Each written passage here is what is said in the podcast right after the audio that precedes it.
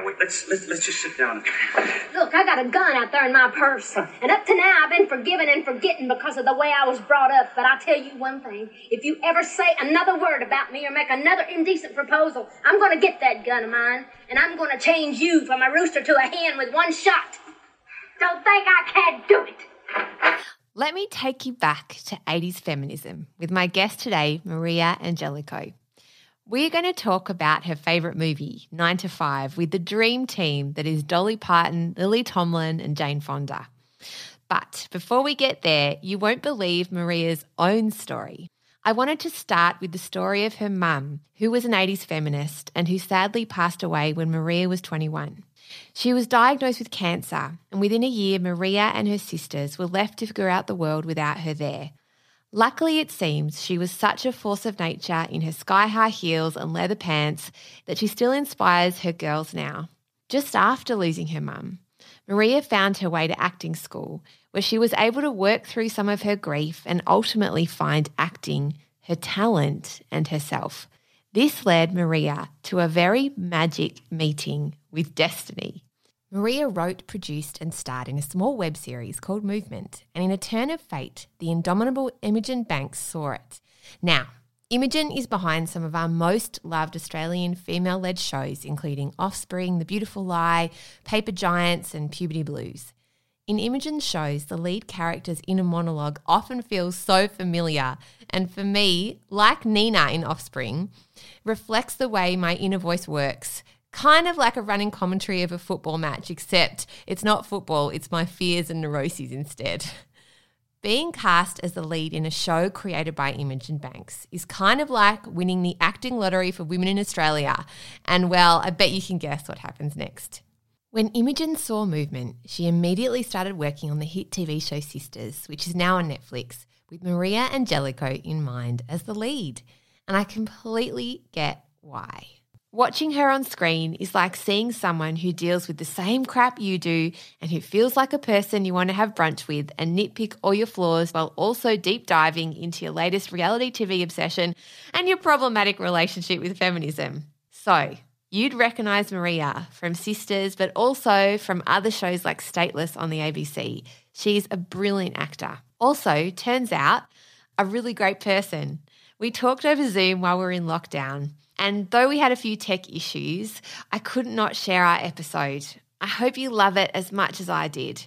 I wanted to start with Maria talking more about her wonderful mum, who, like Dolly Parton, and really like I think all of us, was a feminist, but also full of contradictions. Here she is, Maria. I think even without my mum's views on feminism, it would just felt like a very, not saying feminism is a who needs a man? but there was an element where it was just women can do anything. And yeah, so I think there was definitely just that element. And my mom, she did everything. So it was definitely just how I grew up. And I didn't even know otherwise, really. But then on top of that, my mother was very, she had some pretty strong views, even though they were quite contrasting.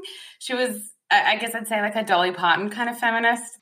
She was all about equality and really you know, unity with women and, and strength in numbers. And also she was a, you know, a survivor of quite an abusive relationship. So she'd had her reasons as well to be quite passionate about a lot of women's issues. Not saying that you have to go through hell to, to have reasons to be passionate about feminism.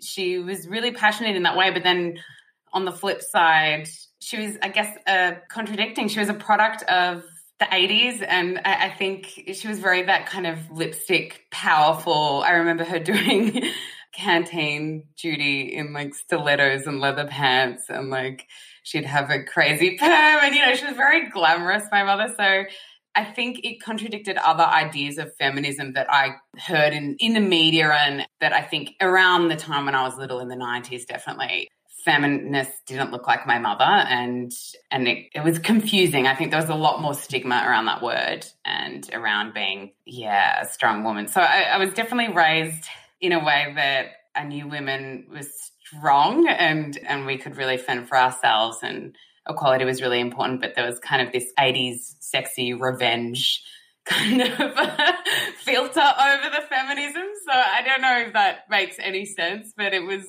stop me if I'm ranting too much. But a lot of the movies and the, the media that we were raised on was like so um my mom's favorite movie was this Bollywood film. She loved Bollywood films, but it was this film about this woman who her husband fed her to crocodiles and she survived and got all this wild plastic surgery and became a glamorous model and like got revenge.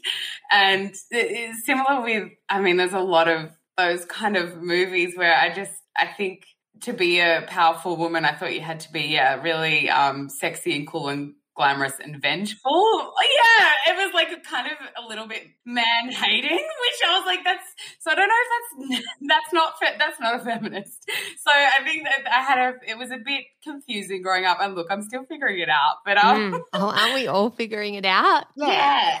I wanted to ask you what home was like for you as a kid, day to day. Look, it was it was a really creative household. Um, my mother passed away when I was 21, so um, that's why I'm talking about her in past tense, just to clarify. But um, I'm so sorry that she passed away. Did she pass away suddenly? Yeah, yeah, she got she had a cancer, and it was just quite a quick, just over a year of her diagnosis. It's it's crappy. It's a shitty thing that you know you don't wish upon anybody. But um, me and my sisters very much live with her very present in our lives, which is really nice. We're all quite close. We all live in Melbourne. Yeah.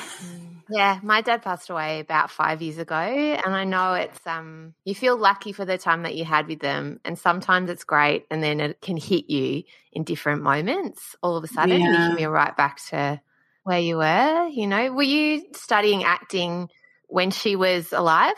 No, I was 21 when she passed away. Acting. Also, I'm so sorry about your father. I that was that's awful. Oh, thanks. Awful. Thank you. um, no, I I'd, I'd been working as an actor very casually. Like I, I, got my first TV job when I was 13 and I'd done a few jobs throughout high school, but I never took it seriously. I was too busy trying to be cool and all of that stuff. And yeah, it was actually after my mum died that I realized life's short and I kind of it was a bit of a kick up the butt. So that's when I studied I studied a pretty I enrolled while she was dying and started studying months after she passed away. And I think in a way, it kind of saved me. I mean, I did a lot of crying in drama school, but I think that's what drama school's kind of for. So, in a way, it was quite cathartic, and it, it was really good having like something to channel all of my uh, raw emotion into, and it was just good having structure and yeah, all, all of that. So, um, and I mean, yeah, it, it yeah, it, it kind of helped me process a lot of stuff as well. Yeah, so I studied right after she passed away. Wow, is that 16th Street? Is that where you did your your acting, or where did you study? Yeah, that was where I did the most of my training, and yeah, I've also done some studying overseas, and but that was I did it was a two year course, uh, part time, right, and it was the very first I think it was their first or second year, so they were a very new school, and I think it's a different school now that I've graduated. I'm sure it's evolved, but it was it was pretty cool. Like they were doing lots of I think they were trying out lots of different things. So yeah, it was quite exciting. Yeah. I saw a video with you talking about your experience there and how you were working out yourself and your emotion during that time. And I loved what you said about you decided to take yourself seriously. Why do you think that? I feel like sometimes women don't take ourselves as seriously at first, particularly in creative fields. Yeah, that's a good question. I think there's an element of keeping diminishing our own power or or keeping it light. Like even you know that classic thing of sending the email and then you read it before you send it and you've put in like i just wanted to ask you or rather than just asking the question. And all of that fluff that we do to kind of mm. dilute our power. And i guess it's to be liked because of that belief that you know that we have to be likable. That's more important than being good at what you do. so I think there's definitely, um, you know, an element of that, and particularly with being an actor and a performer and the whole trope of the female character needing to be likable is more important than anything. So I think there's that, and also the self deprecation. I think, yeah, I think it, it is that it's it's the likability, but also just not wanting to intimidate people, Mm. which is just such a silly fear to have because you can't control how people react to you. But yeah, growing up, I definitely, I, I, you know, I'm not an amazing genius, but you know, I was intelligent and and funny, and I mean, I, I hope I still am. but, but you know, I, I was No, you absolutely are, and creative, and Yeah. yeah. yeah, like I, I took a lot of, I think, in a naive way, um, just the way we were raised. My mother was very much quite eccentric, just the way she saw the world and and behaved. And so I think just as a byproduct of that, I, I grew up like that. You know, I didn't think of I would dress however I wanted. I would my music taste, all of those things. And then I quickly learned in school. I think it definitely would have been that that can be intimidating to kind of do your own thing rather than do what everyone else is doing. And so it was in my nature to do that still, but I kind of was at war with myself a bit. And so the way that I thought I'd get around with not fitting in fully was if I make myself a bit of a joke around it. Like I, I kind of laugh at my differences rather than conforming. I'll still not conform, but I'll I'll kind of make myself a clown in that way. I don't know. I've always loved clowns, though. I'm mm. really digressing. Sorry, but I've, I did. I've always really identified. No, it, you know what? I've always identified with a clown. It's the curly hair I and know, you know all that stuff. See, I'm freaked out by clowns. I can't. No, I can't do it. I'm terrified of clowns. But I do see. I completely relate to you, Maria, in that way. I remember that, and I still do it now. And I think as you get older, it becomes more difficult not. I mean, you kind of want to unpick that in yourself, but it's it's difficult, particularly when you're younger. And I guess I, I don't know, I'm still trying to figure out in your 30s who you are and standing in your own self. But I know as a teenager doing that, I'm learning, remembering, kind of realizing I'm going to make fun of myself before anyone else can Exactly. because I'm different and I'm loud and I have opinions and people don't like that. And so the best way to do that is to be funny, to make Yeah. fun of yourself and then then it's like you're less intimidating or something.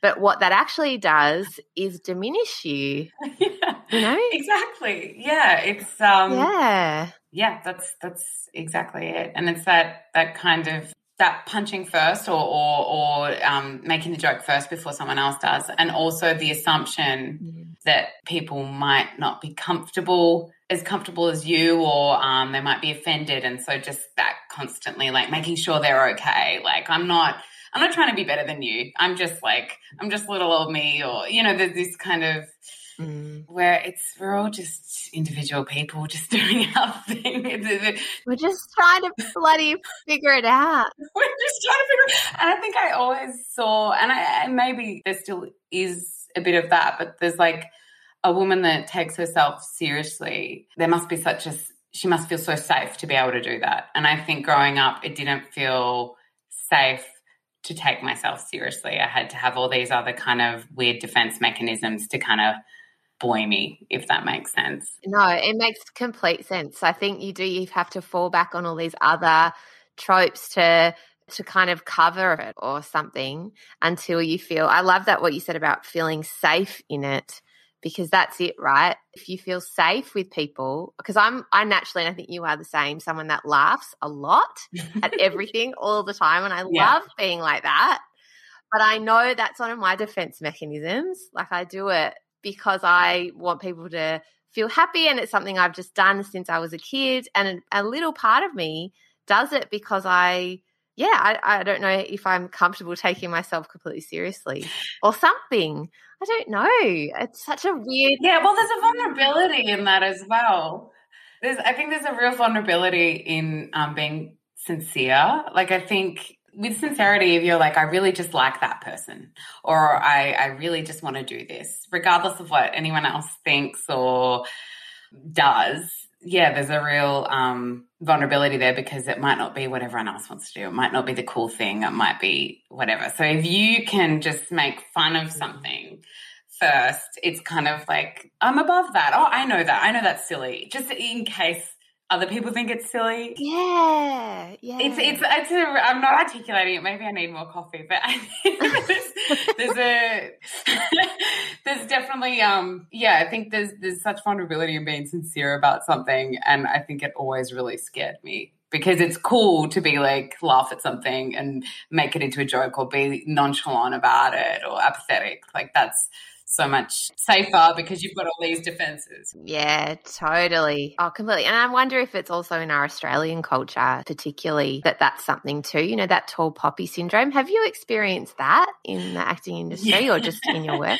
Yeah, look, it's a. I, I mean, I feel like it's a, so many actors talk about it often. I, I think the biggest wake up call with all of that was spending time in America because tall poppy syndrome does not exist there. It is not a thing. And I didn't realize how deep seated it was in me and my environment growing up until I was in an environment where no one was self deprecating or tearing anyone down. And I remember the first time I went to America, I think I was, was like a cab driver, you know, someone, random person asking me what I did. And I said I was an actor.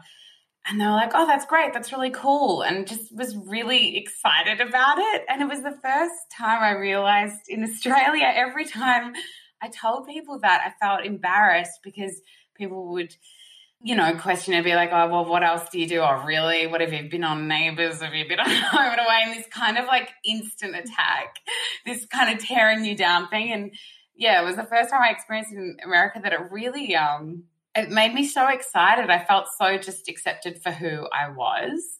Yeah. And it's something that the first time I, I spent time in America, I really loved. I mean, the country is definitely problematic in all its ways, and it's but that element really had a big impact on me. And I've tried to keep a promise to myself to remain that part of myself in Australia, the uh, uh, American Maria that feels, yeah, keep keep that part of me, that confident part of me alive. But yeah, it's it's it's such a big thing with with artists, but just everyone. Mm. No one's if someone's confident here, they're a a wanker and um arrogant. Yeah, yeah, and and in other places. Like, I mean, America have, and I understand that's why people think they're obnoxious often because they're not apologetic. But I think there's a really fine balance where you can be not apologetic and be confident and not be a jerk. and I, I strive for that. yeah. not to be a jerk. not to be a jerk. That's what I'm aiming for. So I watched Movement, which is incredible, your web series that I know led to other things. How did can you explain movement to people who don't know what that is? Thanks, Claire. That's so nice. Um, movement is a web series that I wrote and produced and starred in. I think seven years ago we we made it. It's it's about a young woman who's pretty much a heightened version of myself, uh, who is figuring out life through dance therapy. So each episode focuses on a different part of herself that she's trying to better, uh, whether it's being open and honest or embracing her sexuality or um, saying no or each episode has a different focus and yeah it's very um in each episode the character my character kind of takes it to the extreme and and finds balance within it. Yeah. It was shot very, uh, we made it on a shoestring, you know, me and friends and um, even my housemates being extras and all of that. Um, but it was it was a really wonderful, fun experience. It was great. It was, it was something that I wrote, never expecting it to be made. It was more of an exercise that was inspired by a friend of mine that was already writing and making films, and he just encouraged me to. And then I started writing mainly just so I could. He had a really great swimming pool at the time, and he said I couldn't swim in his pool until I was writing stuff. but then once I started writing, I, I, fell in love with it, and so it became a real passion project. So that's that's what movement is, and we ended up um, we shot it all uh, on a yeah um, on a micro budget with friends, but then we got some Screen support to finish it, and that really helped make it into something that wasn't complete trash. And yeah, and then it ended up going to Tribeca Film Festival and and it screened in New York, and it was one of those really kind of pinch yourself moments. Yeah. Yeah, completely. It's so funny and so well timed and vulnerable, I think, which is what you talked about before. And I always think if you lead with that vulnerability, you're going to strike a chord because it's people just can relate to it. They see themselves in it. I saw myself in it. What did it lead to once it was shown in New York? It, for a while, nothing. I just came back home and I was touring a play and it was out there, but I, you know, that I was kind of like, well, what happens next? We don't know. And so we were all distracted doing other things. We, I mean, my, my friend who produced it and my friend who directed it. And about a year later, the TV producer, Imogen Banks from Tangle Offspring, puberty blues. Every every good Australian show, uh, she reached out because she'd seen the web series and she wanted to have coffee. And I didn't really know who she was, which is terrible. So I googled her just before we had coffee, and I was like, "Oh shit, I should have like been more prepared." I just thought she in my head. I thought I think she'd mentioned she heard of me through Screen Australia. So I, I thought she was from Screen Australia. I didn't read my email properly. Anyway, we had a coffee and a chat and it was lovely, but I didn't really know what it was all about and nothing really came of it. Never heard from her again. And so I thought, oh, I must have just been really weird, the coffee. Um, and then a few months later, uh, she, they, it turns out they'd um, been writing a TV show with me in mind, which was the series Sisters, which is now on Netflix, which, yeah, really changed my career. It was mind blowing. And this was all happening without me really knowing. She'd seen the show and they'd just been writing this, she'd seen movement and then they, her and um, her team were writing a show with me in mind, which is really cool. And um, I still auditioned for it and I was really nervous, but uh, yeah, it was great. It was awesome. And after that, yeah, my career's just kind of kept going. Wow. Yeah. I mean, yeah, oh, it's so exciting. I mean, it's such a great show as well. What goes through your head before you do an audition like that? Like, what's your relationship with Inner Critic? Um, that particular audition, I, I was aware they I think because I, I had backstory, I knew she'd watched the show. I knew that they had me in mind. So there was, it felt more like I just have to show them that I can do these lines and a bit of that. So I felt more confident in a way, but then I'd put a lot of pressure on myself also. But usually with auditions, yeah, my agent said I have some sort of Teflon on me where I guess I've built it up um, to survive, where I just, I can't take the knockbacks personally. And I, I think that's where it can be really hard as actors because you're constantly going out for jobs. But that's the thrill of it because next week I could be shooting something in Queensland. I mean, hopefully I want to get out of lockdown, but yeah. but it's like you don't really but but it's it's I love the not knowing of what's coming next and you know, I could be I could get an email today with a really wonderful script to audition for and it, and so I I love the thrill of it. But in terms of preparing, I just focus on the role and the character in the story because I know the times where I focus on what I look like or or this person, oh, I'd love to work with this person because they made this show and I've got to impress them and I'm sure they want someone younger for this and all of that stuff.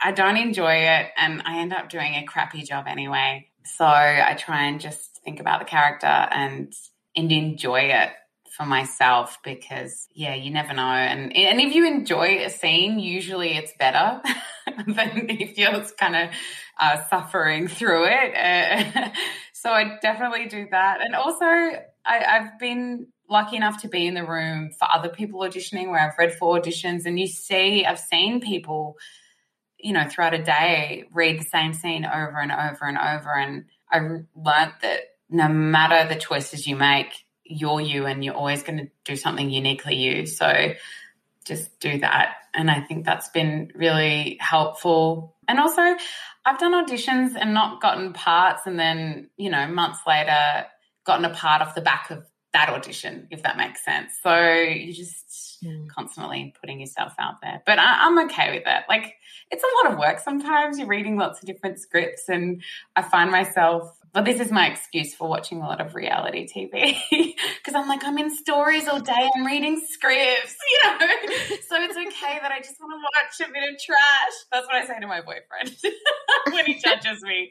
Yeah. Yeah. Isn't it interesting just how much there's that contradiction at play all the time? With because I mean, so much of reality TV is so anti-feminist and so uh, not about stories that you would actually want to be living through or that you believe in. And yet also it's so bloody good. Like I just find that really hard to walk that line sometimes, you know, that big contradiction. I do too, Claire. It's a real um I have to check myself sometimes. And uh, look, I know there's certain shows when it gets like I love the the melodrama and just the otherworldliness of some of that stuff. But yeah, there's definitely been seasons of Real Housewives, for example, where I'm like, this is purely entertainment out of other people's suffering and i health yeah issues. i can't yeah. i can't enjoy the fact like those times on on lots of reality shows where you're watching it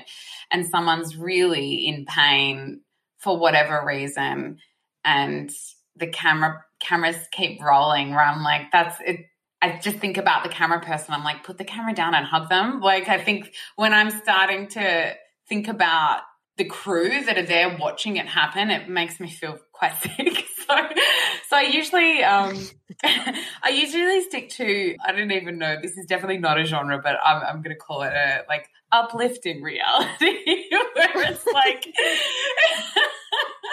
you know, like wholesome, um, yeah, where it's it's you know inspirational to an extent, or it's people um, reaching for their dreams. Like I, I love more recent seasons of Drag Race, even where it's there's so much like unity and oh yeah, it's so uplifting and it's beautiful and it's less of that kind of catty, bitchy stuff. Because I do think that does it, it must have such an impact that that catty, bitchy kind of stuff that we watch. Like MAFS, I can't, oh, I can't um, watch anymore. No, but, I love it when it's artistry.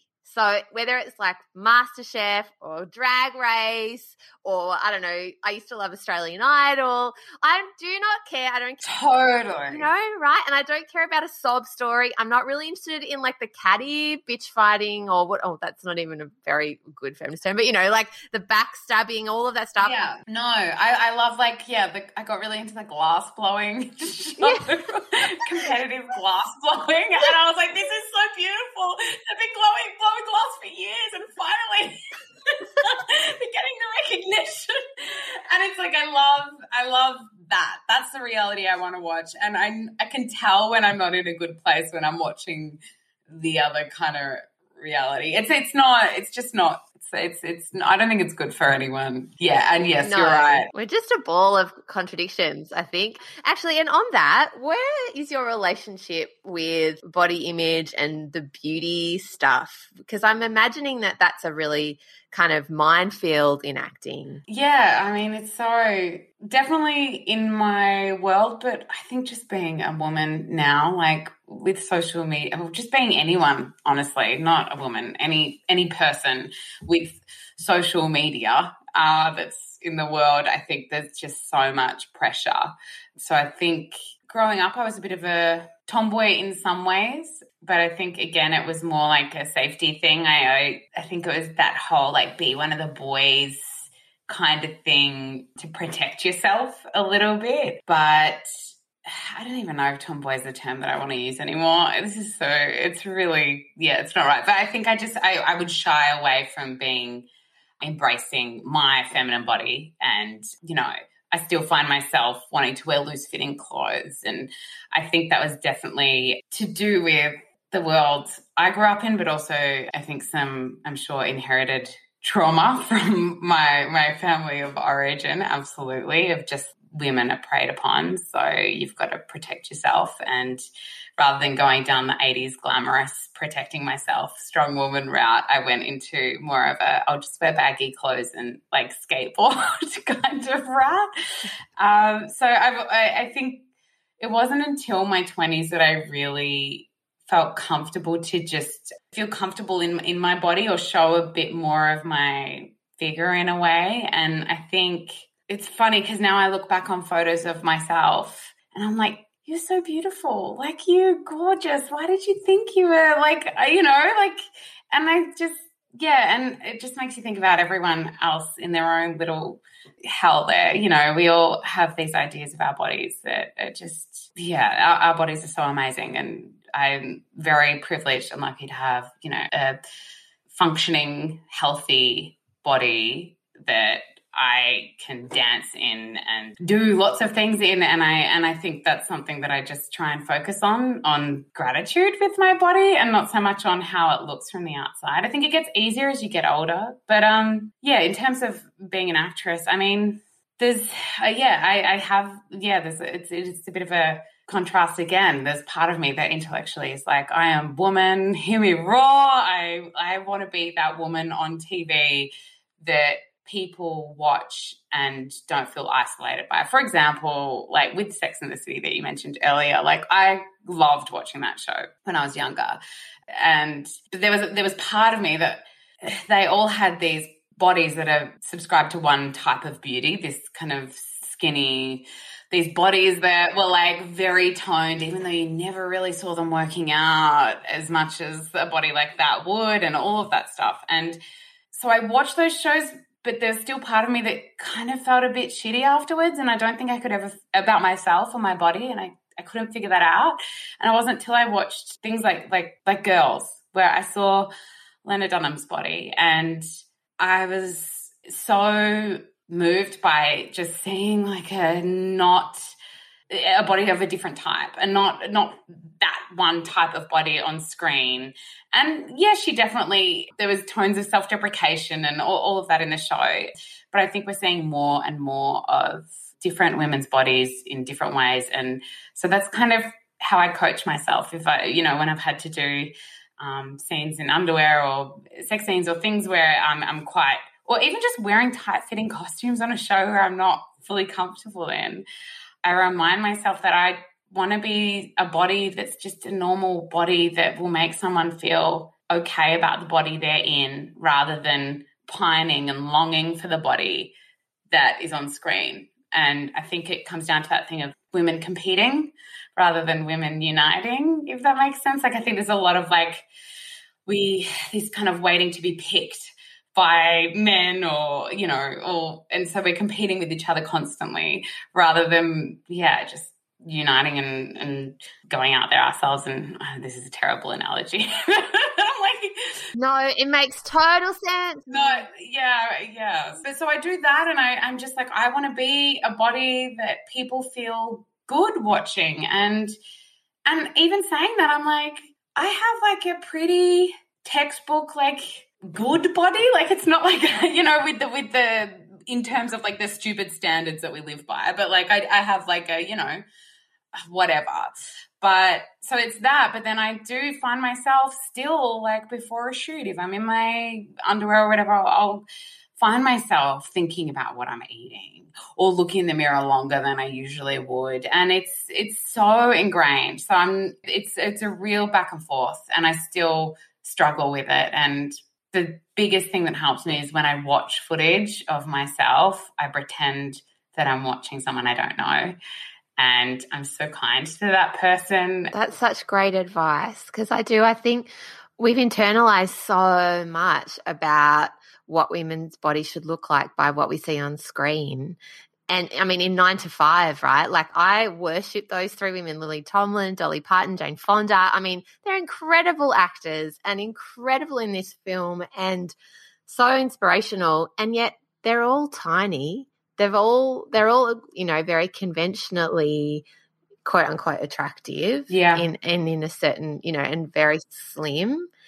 And I think it's that, yeah, I still don't know where, and I, I've talked to feminists and people from thinkers from all different walks of life. And it doesn't matter how old you are, we are still kind of in that constant battle about it. You know, absolutely. And when when there is a, a woman on TV or, or a body, anybody on TV that has not that conventional like hot bod that we're like still seeing, mm. you know, used to seeing, it's like a, there's kind of a point of it it's like she's being loved despite her body, or she's like like I adore I do I adore Shrill. Like that show. Have you watched Shrill? Yeah. Yes. Like it's a great Oh, show. so. And I Yeah. think it's wonderful that but there, there's still an element where there's a lot of the story is about her and her body. And I'm just I, I maybe I'm just impatient, but I'm like, I just want to have shows where there's just like no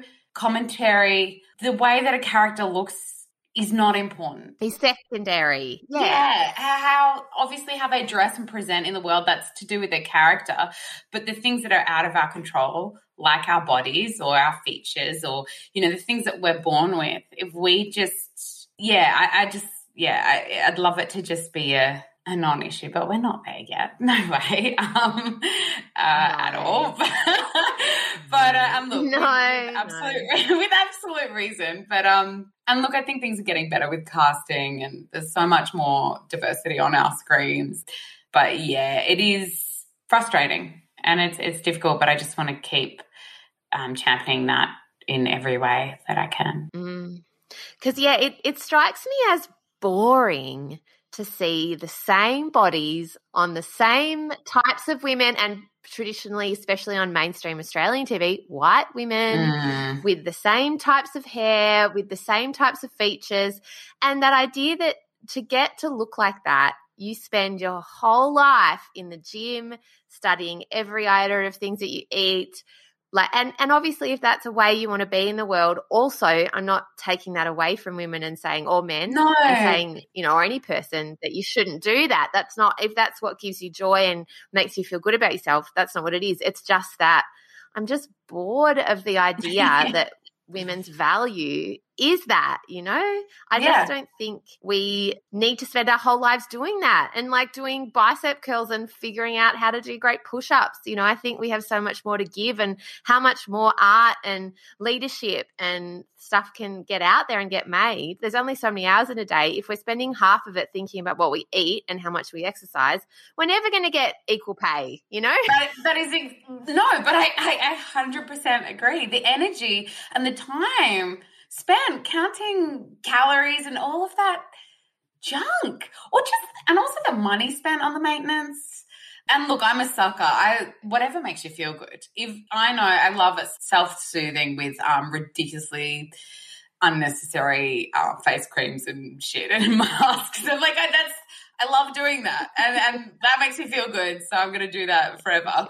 But when you when it's something that there's not a choice in the matter, it is yeah, it's it's ridiculous. It's even just scheduling.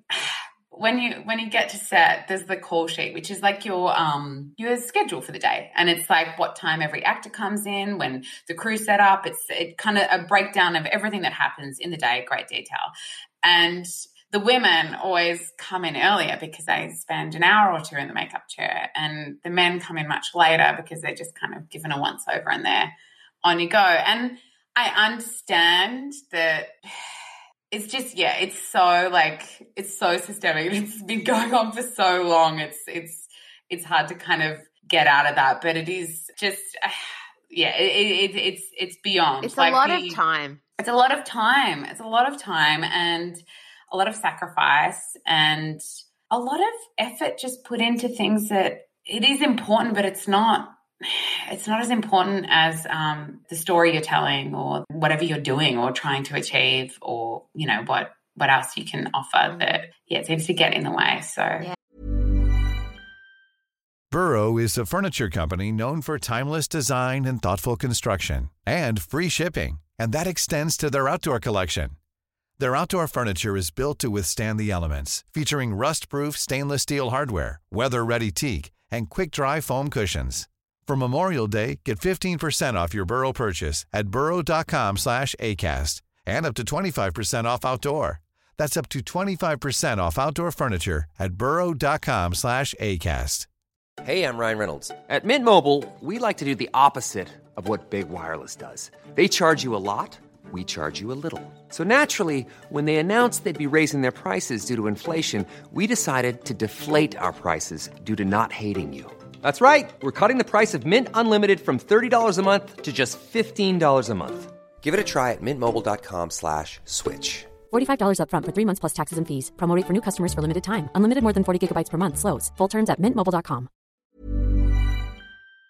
I often think about, I think about like, for instance, Julia Gillard when she was prime minister, or Julie Bishop has talked about this too, how long they've sat in the makeup chair before, while they're, you know, trying to lead a country but they're sitting in this chair getting their hair and makeup done and that's just so much wasted time Yeah. you know and not wasted time because obviously we want to value ourselves and if that makes you feel good great as well but as a leader you've only got so many hours in a day and that's two hours a day that Yeah. men aren't spending Well, that's the thing. That's the thing. I'm like, I'm getting up. I'm like, I'm in the chair at 6 a.m. like, I want to get in at 9. I want to, like, I want to have more sleep. I, am yeah, just particularly, it's changing more, but then also I'm very lucky to have worked with quite a lot of female directors that kind of are intercepting a lot of that. But just like scenes like waking up in the morning, if your character's waking up in the morning, don't put makeup on me. Like, because I hate watching a TV show and someone wakes up with like hot tongued hair and like lip gloss on. I'm like, that's not real. Like, and and it, but it is this this like we're so used to that. Uh, yeah, it's it's it's ridiculous. So I think we just need to um, it's it's a ridiculous waste of time, but also I think it it, it has such a massive impact. Like seeing all female politicians, like you were talking about, always looking so manicured in that way. It just sets this subconscious kind of rule that we all yeah to be taken seriously you have to look really put together and um you know and it's interesting because i'm someone that has what curly hair. And i'm not i love wearing makeup. I love dressing up but i am really comfortable wearing no makeup and not dressing up and posting an unfiltered photo on my social media or whatever. But i feel like because of that I, I do find myself being categorized in the like she's an everyday woman. She's like she's always uh, she's she's really frazzled. She's a hot mess. She's trying to get her life together. And it's like I just have curly hair that's not neat. That doesn't mean that my life isn't together. Like I can have messy hair and and be on top of my shit. Like I, or maybe I can play a character. You can make my hair neat. Like I, I there's this whole. Um, it's it's interesting how your how you present or your image has such an impact on um as a, as a woman on how people um, expect you to behave or or see you contributing to the world. It's interesting, but particularly, I I guess it's more under a magnifying glass as an actor. Yeah, it's it's uh, it's very interesting. It is. I, I'm just struck. I, I finished watching Ms Represented, which is Annabel Crabb's show. Oh, it looks so good. Yeah, it's so good. And it really struck me in that moment where you're seeing all the male politicians all in their suits and no one's making a judgment call on what they on their character by how they present because they all look the same. Yeah. And for women, whatever we present, curly hair, straight hair, you know, whatever type of body we have is some kind of indication of our character and what we can do in the world and how useful we are, how whatever, you know, there's kind of a layer of judgment before we walk in the room and do the thing. And wouldn't it be great? And like maybe the male politicians need to step up and start showing their personalities, you know? Like it's not that everyone should dress the same. You No. know, but like, why is it that it's okay for men not to put any work in, and for us too? You know, I remember once a couple of years ago, we were flicking through the TV and the Brown Brownlows were on. I mean, my my boyfriend were watching it, and we just got the giggles. Like we lost it laughing so much, but it was kind of heartbreaking. We are like, imagine, just imagine, if all the women were just wearing a black dress, the same black dress, and all the men were competing to get attention with like feathers in their hair and all these wild outfits, and everyone was interviewing them on the on the red carpet, kind of just like chatting to the women about their day and then asking the men about their outfits, and just we're like laughing because we're like.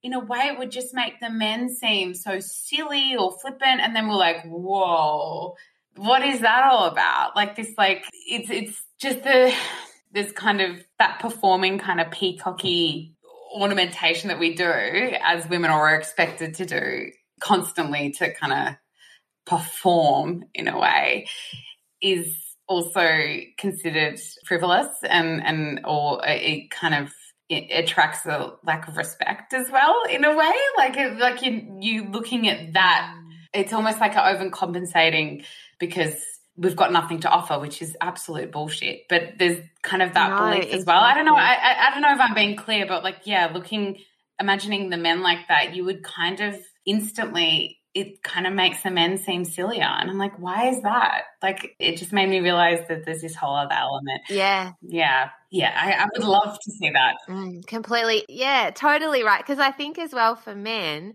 there's a, there's an underlying message there too that they might need to be the same. Like they need to be a particular typecast, right? Like tall and bulky and muscly or something. And this is all very you know, um, gendered and and very Yes, kind yes. of smacky stereotypes. And I think we're starting to break this down now. Very binary. yeah, it's totally binary. But I do think that wouldn't it be great if more from a mainstream cultural perspective on our screens in Australia, especially that you know men were allowed on the Brownlow. All the footballers were you know asked to wear whatever like in, incredible outfit they could to show off whatever and be completely out there and women could be too or vice versa however you want to present.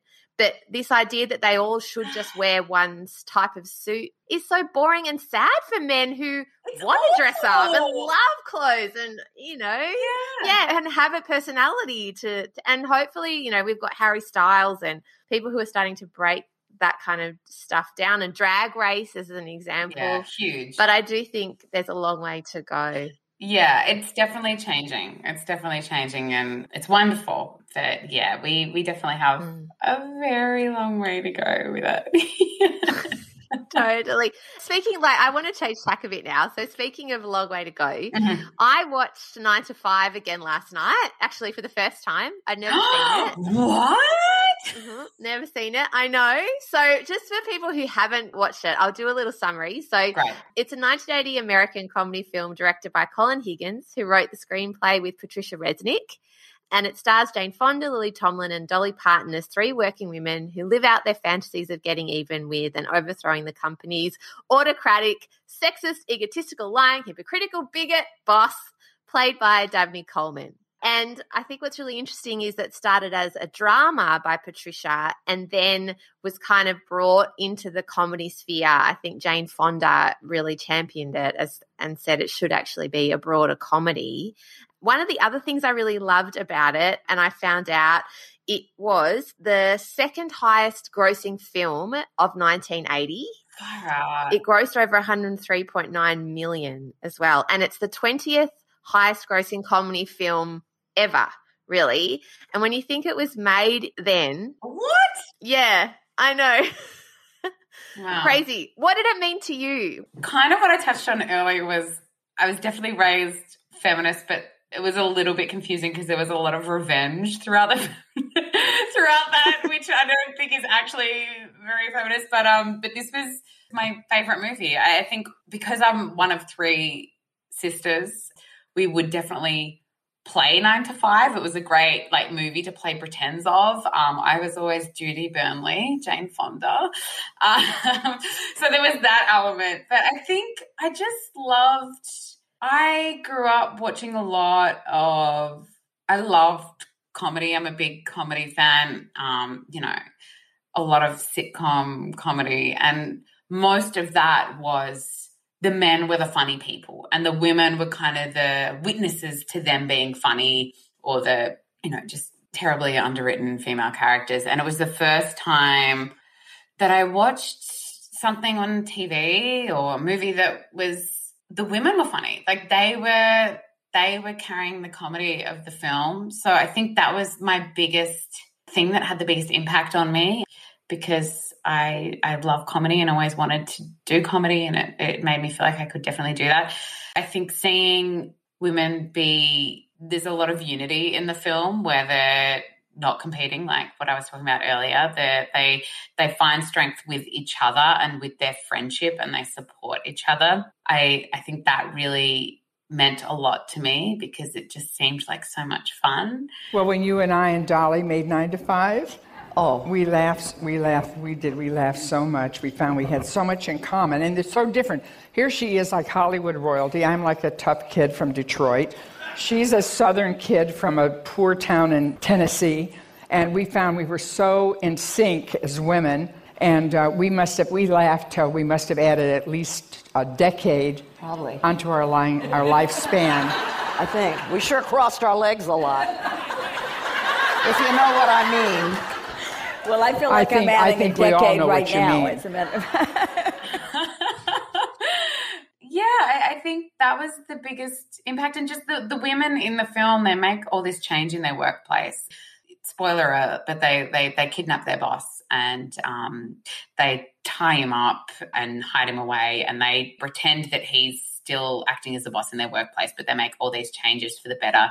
And um, the workplace is thriving, business is thriving, and the employees are really happy. And I, I loved seeing that that they could make really big changes and in quite an empathetic female warm-hearted way i think that got me but mainly the comedy i just loved all the silly comedy of it i loved i loved all the fantasies where they had, they had there's this part in the movie where they all fantasize how they would kill their boss and in each of the women's fantasies, it's kind of they have their own theme. Like Dolly Parton's is a, a Western, obviously, and she like lassos the boss and, and cooks him on a, a campfire. And and in Jane Fonda's character's fantasy, she's more like deer hunting him. And and in Lily Tomlin's character's fantasy, it's it's more of a like Disney kind of princess poison.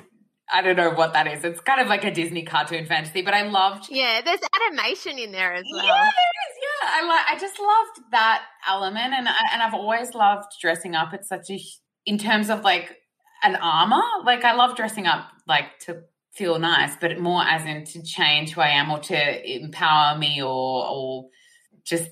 I guess that's part of being an actor. Also, to play a role, like take on Yeah. a role. Yeah. take on a role and i really saw that in their fantasy scenarios how like jane fonda put on her hat and then all of a sudden she was like cool and strong and i don't know i, I just it, yeah i think that had a really big impact on me too Mm. It's really wild to me as well that it was made in 1980, but the themes in it, other than the fact that obviously it's very white feminism, very very white probably not intersectional at Oh all. It's very much about uh, that kind of idea of, you know, white women, you know, needing help or, or whatever. And that's their narrative in there. So there it isn't, yeah, very diverse.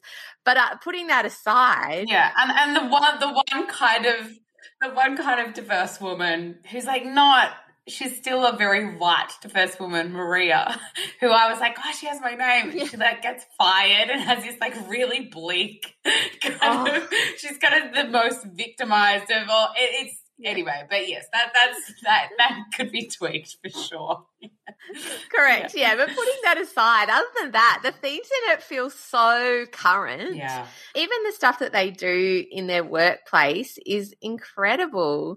I mean, they all have a backstory of being women that need to work due to circumstance. So Lily Tomlin's character is a widow with four kids, you know, and Jane Fonda's character's husband's left her for her secretary. Mm. And then you get the feeling that Dolly's character doesn't have a lot of money. Her husband, I think, might be like a musician or something. And Yeah. so she's struggling and really needs this job. And because of that, they're kind of trapped into having to put up with a whole lot of crap, not enough pay, being sexually harassed in the workplace. And that's, you know, something that women can still talk about today in different industries. What I really loved too was the suggestions they put up for workplaces which still aren't there today, but things like childcare, it's Oh better, God. you know childcare in the workplace, equal pay, part time work, and shared work, which is still something that women, you know, have to battle with trying to balance families, not getting promotions because the man is seen as the provider. And, Mm. you know, you need to give it the job to a man because the, you know, customers prefer to deal with a man or, you know, or getting promoted, like men getting promoted above you, even though you're the one that's been working there for longer and are more capable. I think Lily Tomlin's character handles that whole Mm. kind of storyline of her boss being this idiot and misogynist that she trained, but who's just been promoted because he's a boy's Yeah. boy and a bloke, and then also takes on her ideas.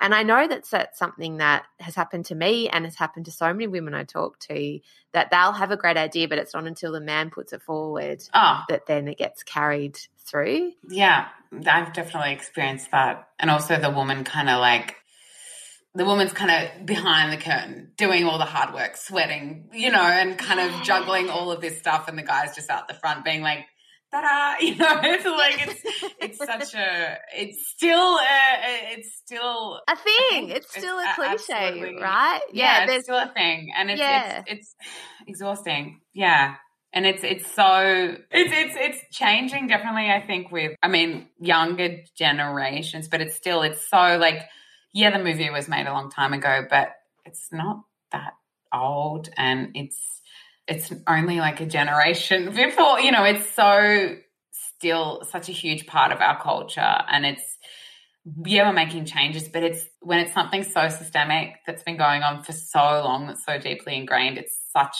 slow progress to change. So yeah, of course it's still relevant. Like it, it's Mm. I've when I've watched it as an adult, the film, it's it's yeah, it's amazing. Like it's still there. There's I'm still like yeah, I get it. And you know, sometimes when you watch older movies now, you're like, oh god, like. but this still, I mean, there's yeah, definitely. It's really problematic. Yeah, there's Yeah. Still, there's still problematic in a way, but there's there's a lot that's still yeah so relevant and and it's interesting. A lot of it growing up, I think, went over my head, but a lot of it, I'm like, oh, that did sink in and make an impact. Um, watching that when I was younger, yeah. Completely. I was sort of interested after I finished watching it because I know it really resonated. And I thought, what are things like now for women in 2021? So I have some statistics for you if you're interested. Yeah, I'm ready. Which are kind of depressing. So we'll talk about some fun stuff Sorry, after we're it because it's really depressing. So this is taken from the Australian government uh, website. So at the moment, the full time average weekly earnings for women in Australia are 13.4% less than for men. That's in 2021. The one that I thought was really dangerous and that we know about is a real problem is the superannuation balances for women at retirement are 21.6% lower than those for men. Oh, And on the flip side of it, the median undergraduate starting salaries for women are 2.5% less than for men. So that's just, it's not just like, oh, well, they have kids and that's why they're working less. When they start out, their salaries are less and the gap widens. that's like that. Yeah, that's like the the the from the bottom, the foundations are imbalanced. Like Yeah, exactly. The gap widens to 13% for postgraduates as well. So if they've had further study, but weirdly, more women are finishing high school with a year 12 qualification. So it's 92.5% of women um, versus 87% for men. And we also have higher achievement in terms of degree level as well. So it's 48% have a bachelor degree versus 36% of men have a bachelor degree. And yet, when we get to be employed as an undergraduate after we've finished working, our salaries are less already. And then it just goes down and down from there. I just, I'm just like, So depressing. come on, like it's 2020. Like why? Like I'm just, I don't, Mm. I don't warrant it, but I understand. In the past, things have been really cooked and wrong and confusing and but like now we've like we're here now. We we've read the things, we know the things, we watch like why is this still a thing? It's it's mind blowing. Yeah. And just infuriating. Mm, it really is. I mean, when you start looking at the statistics around CEOs and women in leadership, it gets really scary. So here we go for some more depressing stats, and then we'll finish with some fun Dolly Parton No, things, I no. promise. no, it's, it's, we need to hear this. Yeah. So, but I just did find this. So this is from from the 2020 data set. Women hold 14.6% of chair positions and 28% of directorships, and only 18% of CEOs are women. So when you think about that, the flip side of that is that like over 80% of men are the CEOs. And so I wonder also what happens when you're the outlier woman on those chair boards, you know? We're talking about positions where the decisions are being made, where people are, you know, moving society forward, the culture forward. And then a lot of this means that you might only have a couple of women in the room. And what is it like for them? Oh, God, I, and I, it's so infuriating. And also, that means that we're not no wonder we're not necessarily getting equal pay or we're getting workplaces that serve us if you don't have a diversity at that top level making decisions, right? Like that needs to change in order for us to get better conditions. And I don't think that men are going to give it to us. I think we have to go out there and just bat, fight yeah. for it, right? And not just talk about it, like go and do it. Yeah. Which is frustrating because I'm like, it's, it's not the, the labor of just getting equality is like put onto the women, which is frustrating because we're already, yeah, at an imbalance and and not getting paid enough to be doing all of that extra labor and fighting and pushing up against all resistance and I have to represent all women because I'm the only woman in this, you know, area and all of like that's that's really taxing energetically. Like that's exhausting. Mm. Yeah, but I guess no one else look, there are some men out there and some other people out there that are definitely um doing great stuff, but it's the majority of it lies in our hands, women, to to find that equality. And it's mm. yeah, I think what could be interesting, and now that I've said that, that it's all up to us. I guess it's it's not, but it in that it actually is proven that when there are more gender balance, more diversity in general, people from different cultural backgrounds as well, people of color, and it's more evenly spread within a team, in a company or whatever setting, oh, the 100%. outcomes actually improve. So statistically and in terms of in from a business perspective, if we're purely looking at money and how much money a company can make, having a more diverse team and more women there and more people of color actually is a good thing from a business sense. Absolutely. And, and look, I, I, can't speak from a statistically informed point of view, but I um, just from my own experience and, and not even in the corporate world, obviously, um, but in a creative perspective, the more diversity in problem solving in a workplace the better. Like it's, it's just there's so much there's less and I'm not I don't want to like hate on it's not men, it's just that kind of patriarchal way of looking at things where it's very competitive and it's that a bit pissing contest, um, very ego driven. Like I don't want to look like I don't know, so I'm just gonna be really kind of, you know, balls to the walls. I never have said that in my life. Now I'm saying it on podcast, but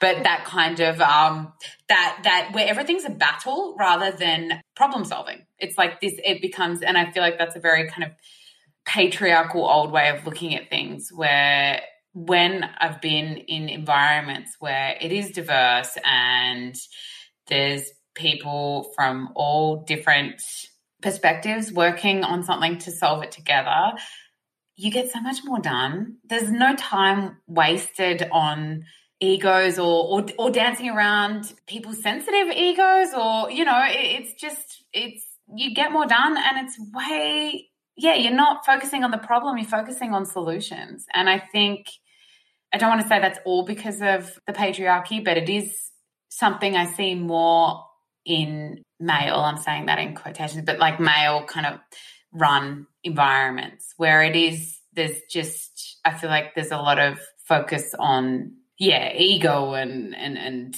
and, and the way things should be rather bravado yeah and bravado and just kind of a set way rather than actually looking at what what you're working with and and looking at it from that way like just from thinking particularly with filmmaking you know there's sometimes it's you you get off track because you're thinking about other stuff and it's like hold on what what's the story about? What are we actually trying to say? It doesn't matter who's doing what and who came up with that idea or or, or who's who's the in charge of this moment. It's it's what's best for the film or for the show or the story we're telling and that that should be the focus. And I think when you have more diversity, it, it seems to nurture that that perspective better. in my experience. Yeah, in mine too, absolutely. And I think it goes both ways because I worked in a, in primary school teaching, which is Yeah. predominantly women.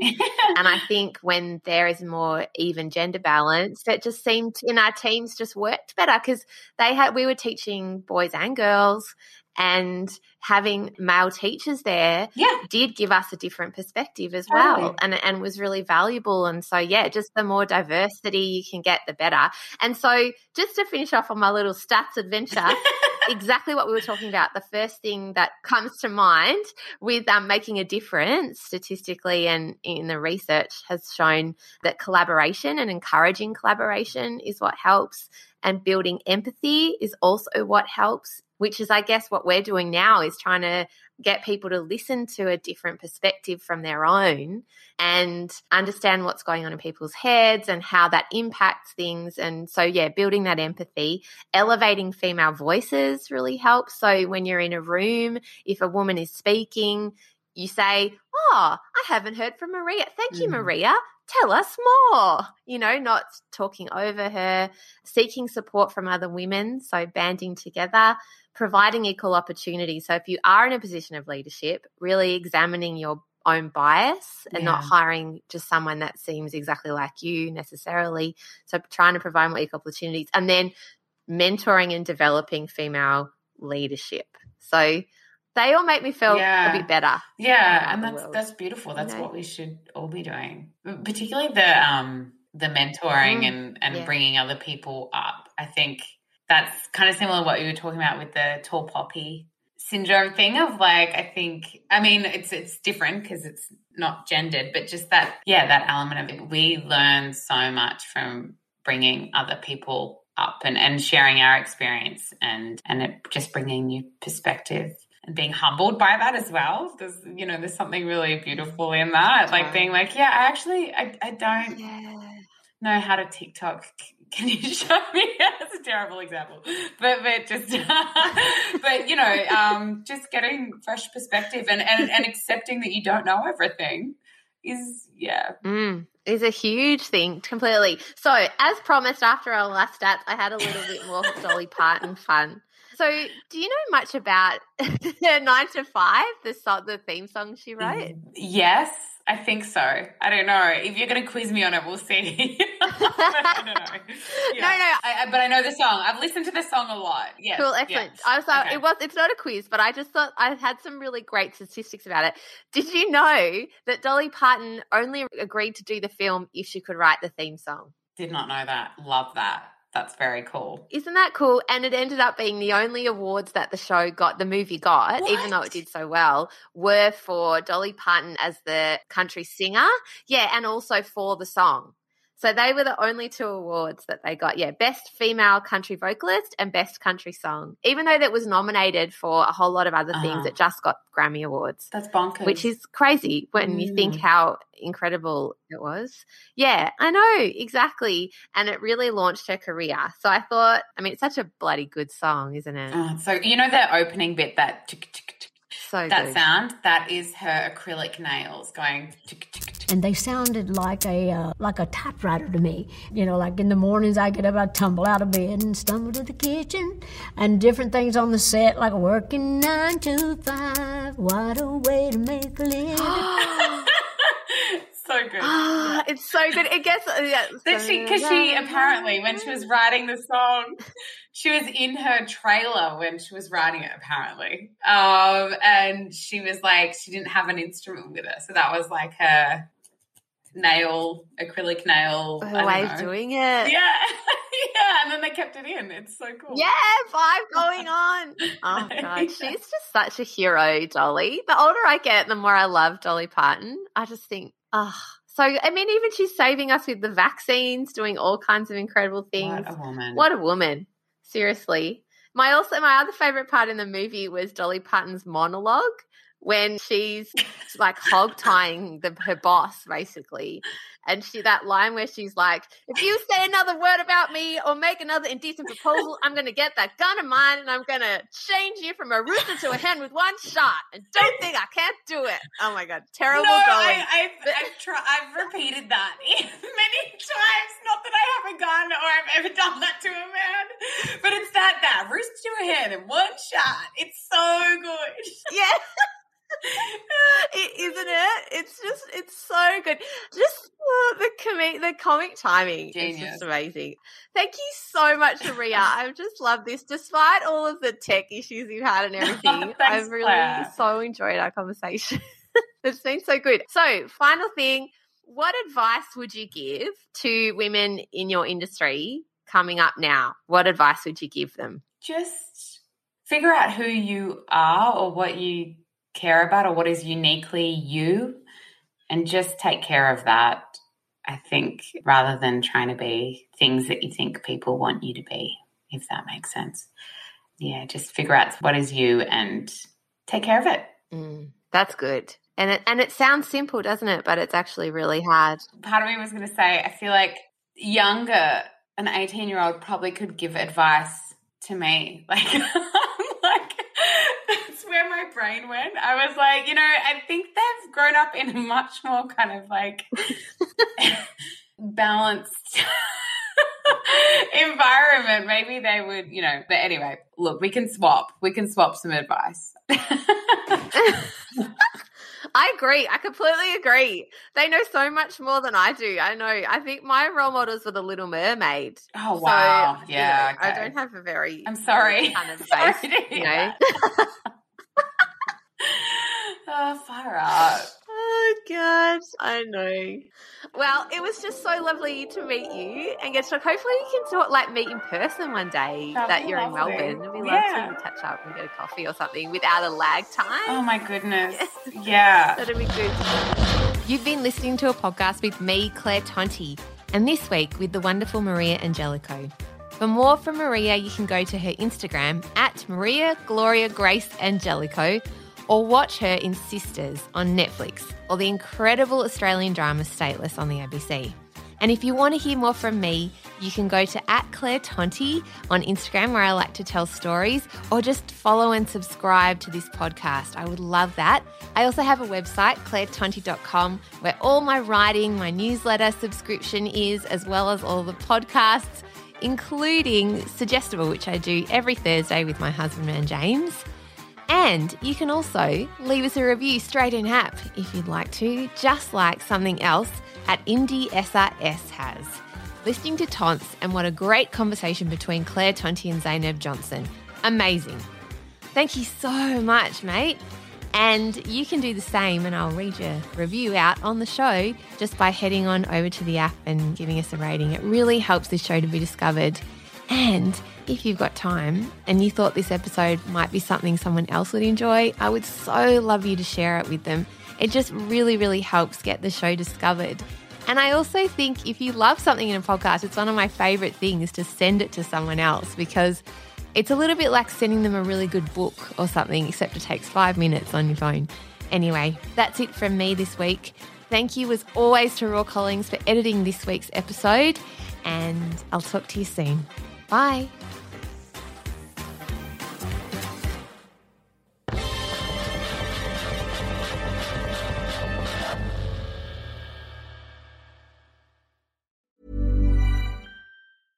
Even when we're on a budget, we still deserve nice things. Quince is a place to scoop up stunning high-end goods for 50 to 80% less than similar brands. They have buttery soft cashmere sweaters starting at $50, luxurious Italian leather bags, and so much more. Plus, Quince only works with factories that use safe, ethical, and responsible manufacturing. Get the high-end goods you'll love without the high price tag with Quince. Go to quince.com slash style for free shipping and 365-day returns. When you make decisions for your company, you look for the no-brainers. If you have a lot of mailing to do, stamps.com is the ultimate no-brainer. Use the stamps.com mobile app to mail everything you need to keep your business running with up to 89% off USPS and UPS. Make the same no-brainer decision as over 1 million other businesses with stamps.com. Use code program for a special offer. That's stamps.com, code program.